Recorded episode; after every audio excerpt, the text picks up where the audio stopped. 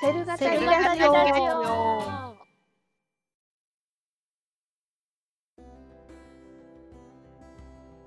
えっと、えーこんにちは、えー、ひびかり天玉です。えー今日は、えー聞き手に回ってお二人の話を聞きたいと思いますので、よろしくお願いします。では、さみこさん。はーい。緑を追い求めて15年、さみどりさみこです。よろしくお願いします。はい、なおみさん。えっ、と、えー、初めましての方も、えー、と知っている、まあ、いつも知ってくくださっている方も、えー、とこんにちは、えー、なおみです。よろしくお願いします。なおみさん神絵師、神絵師あなんか声低いわ。緊張緊張、しょうがない。大丈夫、大丈夫。まあ、今日はこのすごいもう3人で、えーなんだ、えいいか喋って。大丈夫だ。はいお願いします。はいえー今日はこの3人で、えーセルではなくてセルの夢小説についてお話を聞きたいと思います、えー私はちょっと夢小説は本当に初心者であんまりよく知らないのでお二人にいい機会なんでじっくりしっぽりたいと思うのでよろしくお願いします。はい、ゆったりたっぷりりのんびり。たっぷりたっぷりのんびりで ホテルなんとかみたいなね これどうやって編集すりゃいいんだよ。今のいいんかいすいません。そう酔っ払いで。で夢小説ってあまり聞き慣れないですよ。はい。うん、で、どうも話を聞くと結構いろんな定義というかあの話があるようなのでちょっとそこのとこ聞きたいと思うんですけど、はい。うん、じゃあまずサミコさんに聞きますね。はい。前回でも聞いたんですけど夢小説ってな、はいはい。なんぞやっていう。夢小説ってなんぞやってもう言われるとね、ちょっと広すぎてちょっと本当に。うんうんうんえー、もう何から。まあ夢小説は夢小説ですね。小説ですね。小説なんだね。うん。なんかまあ、いわゆる、まあ、有名女子、有名女っていう言葉もちょっとあるぐらいなんですけれども、最近は特に。うんなんかでもその辺も私が夢小説にハマった頃はそんな感じのカテゴライズもなかったかなとは思うんですけど。うんうん。まあ、まあ、一番早いのはそう、自分とキャラみたいな感じの、まあ、恋をしてる人を夢女っていう感じですね。キャラに対して、そう。えっ、と一応セルクラスタなのでセルに、うん、えー例えて言うとセルに恋をした、そのひびかりさんとセルとの恋の物語という ことなんですね。物語をそう書く書いたらもうそれは夢小説ですね。なるほど。そうそうそうそうそうん。直美さんはこういう感じ？そうですね。うんい今今だとあのなんかい夢その夢が好きなそのそのまあ夢夢と呼ばれるものが、うん。その好きなそのまあ女の人な夢女子とかうん。まあ言うわけだけどもそのなんか私がその言葉を知った時とかはなんかなんていうのかな。なんかまあ自分があのーまあ恋愛とかそういうのに関係なく自分が思い描いてるそのまあ実際ある世界まあ漫画とかアニメとかの世界のうん。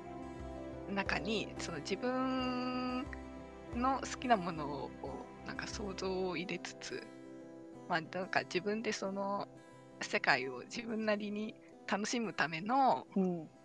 そのまあ自分であえてその何か新しい設定を加えたりとかうんうんなんかあえあくまで自分の中で楽しみ楽しむそういうコンテンツみたいなそういう感覚うん。だったんですけどね。いやそう、私が入ってきたもうん時もそんな感じだっい今た。はもうなんかちょっとそういうのうんとはなんかもう違う違う なんて言えばいいのかわからないけども。そう、なんか夢、夢っていう概念が、なんかカテゴライズがすごい細分化されすぎて、全部でも夢っていうか、すごいね、説明がね、しにくいいんですけど、なんかいろんなのがあります。今今は。もう夢って言ったら、もうこれっていうなんかもう決まったなんかあの、まあ、ちょっとねい言い方が正しいかわからないですがその一つの固定観念的なものができてるような感じはうん。してます。うん。なんか昔はもっとなんかももっと定義が広かった気が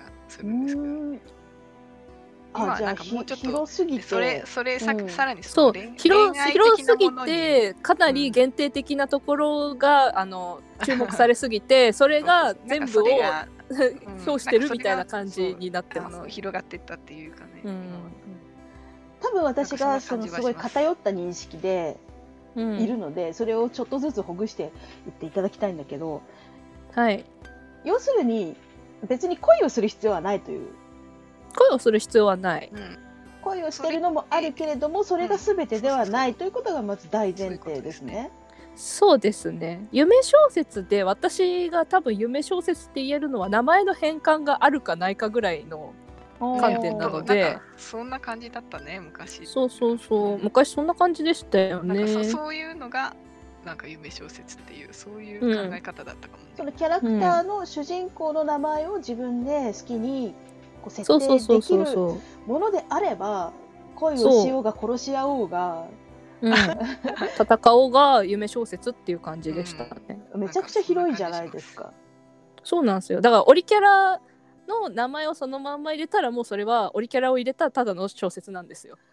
じゃあポイントはオリキャラということなんですね。かな？でもそれをあの別の自分の名前を入れなくても楽しめる人も、夢小説を楽しんでるって言っちゃってる人もいるんで、ここで一つちょっと疑問があるんですけど、そのはいオリキャライコール自分という限りでもないということですね。そうですね。このねオリジナルキャラクターはうん。イコールその読んでる読者である必要がないと。ないですね。そういうのも私の場合はですけど。あるけど、その全くこの違ううん、キャラ、その作者さんの考えた新しいキャラがそのいわゆる「ドラゴンボール」の世界で、うんうんうん。うん、こう自由に動いてるという。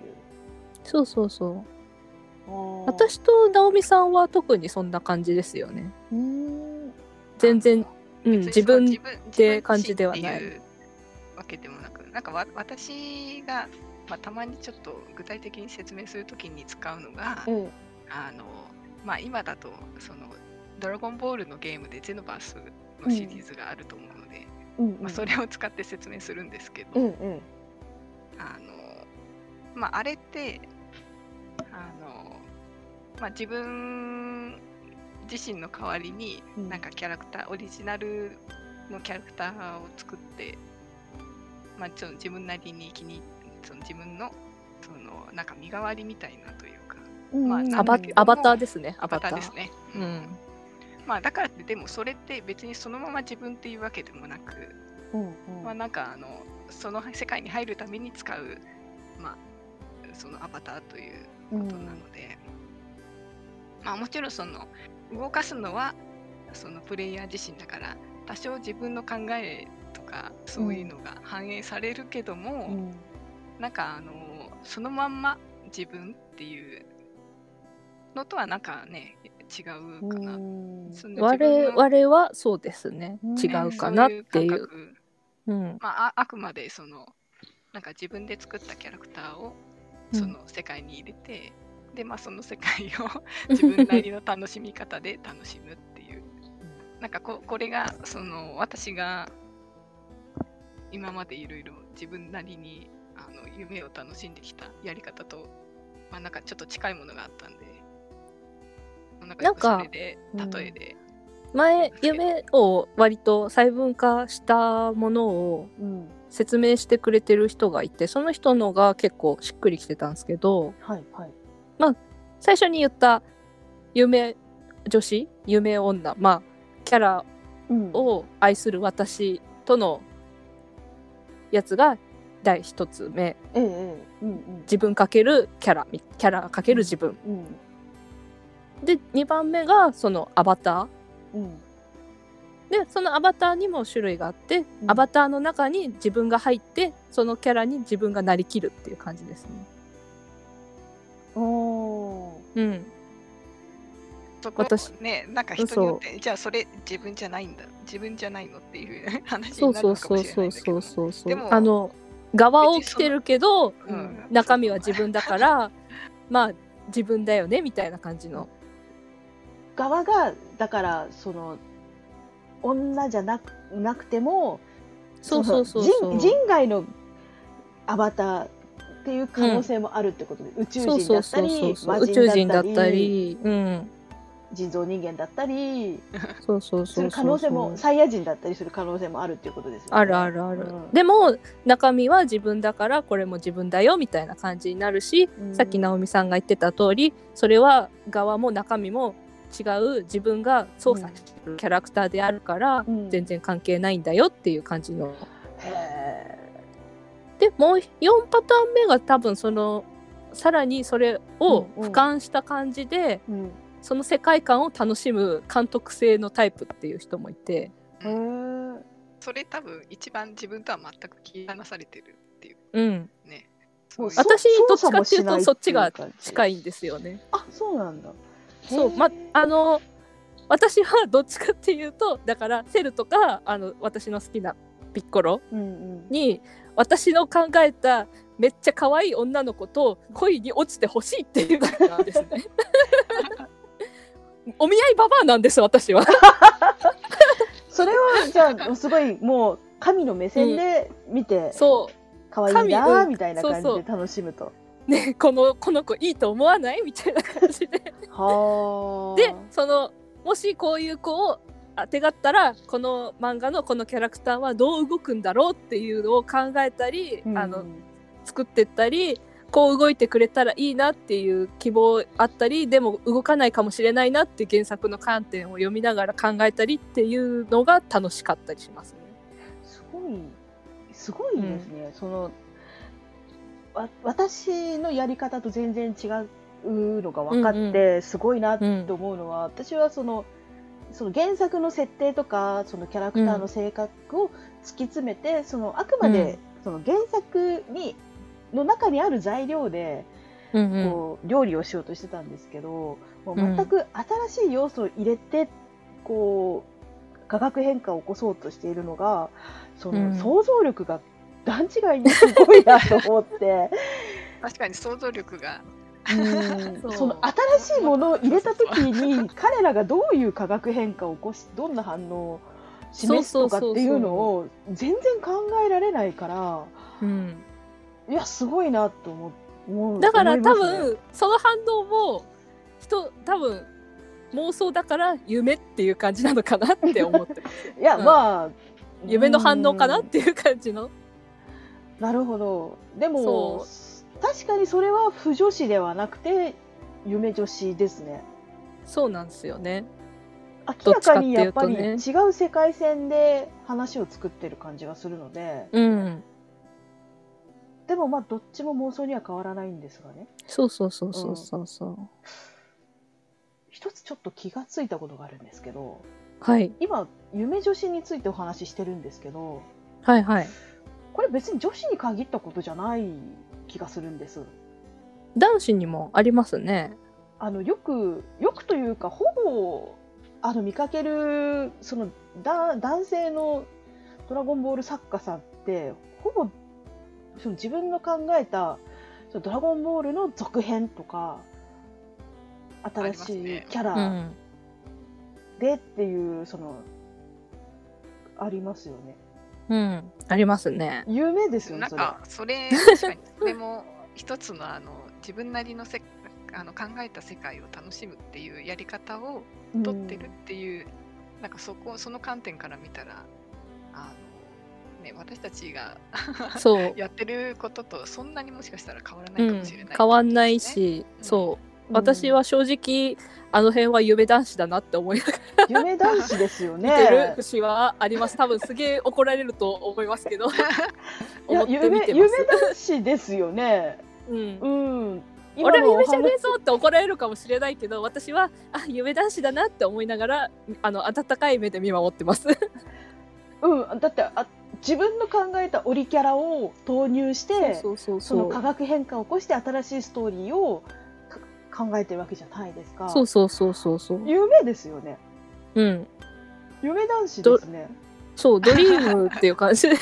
そうだ多分私と直美さんからすると割とほとんどね同じような感じのことをしてるように思いますよね割とね。彼らは夢男子だったんですねすみません。刀剣刀剣男子みたいな言い方で言ってるんですけど。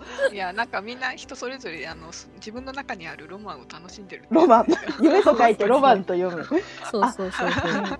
だ彼らは彼らはっていうかあの男性の作家さんと不女子は割とその相入れないところがあるんじゃないかなと思って今まで見てたんですけどでも同じ同人作家だから、そんな相入れないことはないっていうふうに思ってたんですけど今のお話を聞いて 彼らは夢だったんだと。夢男子だったんだということでちょっと彼らのことが分かった気になってなんかちょっと彼らの本をもっともっと読んでみたいなっていう気持ちになりましたね。彼らのその夢の様子をねあのうん。読んでみたいなって思いますね、うんやってること一緒ですもだんね。面白いと思いますよ。だから彼らもうん。そう彼らでうん、多分私とあんま変わらずになんか別のスパイスを入れて新しい料理を作ろうとしてるだけなんで。まさかのつながりですね。同じことをやってたっていうのでなんかもうでその私も。人それぞれのうん。その楽しみ方っていうのが、あの必ずあると思うのでそれがね、なんかよく考えてみたら結構同じようなことをしてたっていう。うん 私本当にこのお話今日聞けてすごくすごく良かったなって心から思うんですよ。やっぱりみんな同じ同人のし仲間じゃんと思って すごく感動しました。ありがとうございます。いえいありがとうございますいや今まで本当思いもしなかったので、そうか。ね、そこからその料理を好きになるか美味しく食べれるかはまたそこから自分次第なんで。そう食べたいなとあんまりね。うん思いました。う。んよかったです。食べたいなと思ってくれるようなね感じで、うん。私はできない。私は書けないな書けない世界だなって、うんそれだけははっきりしてるんですよね。やっぱ新しいキャラクターをデザインしてそのドラゴンボールのまあドラゴンボールに限らずその世界の世界観にこう馴染ませて投入するっていうことはなかなかの上級者なので、うんうんうんと私は思うんですよね。なんか素晴らしいなとやっぱり 普段から創作とかクリエイティブなことをされてらっしゃるお二方なのでうん私にとってはとてもレベルの高いことをされてるなとまあ順順列をね、うん、つけようとは思わないんですけれども、やっぱり違う脳みそを使ってるなって思いましたね。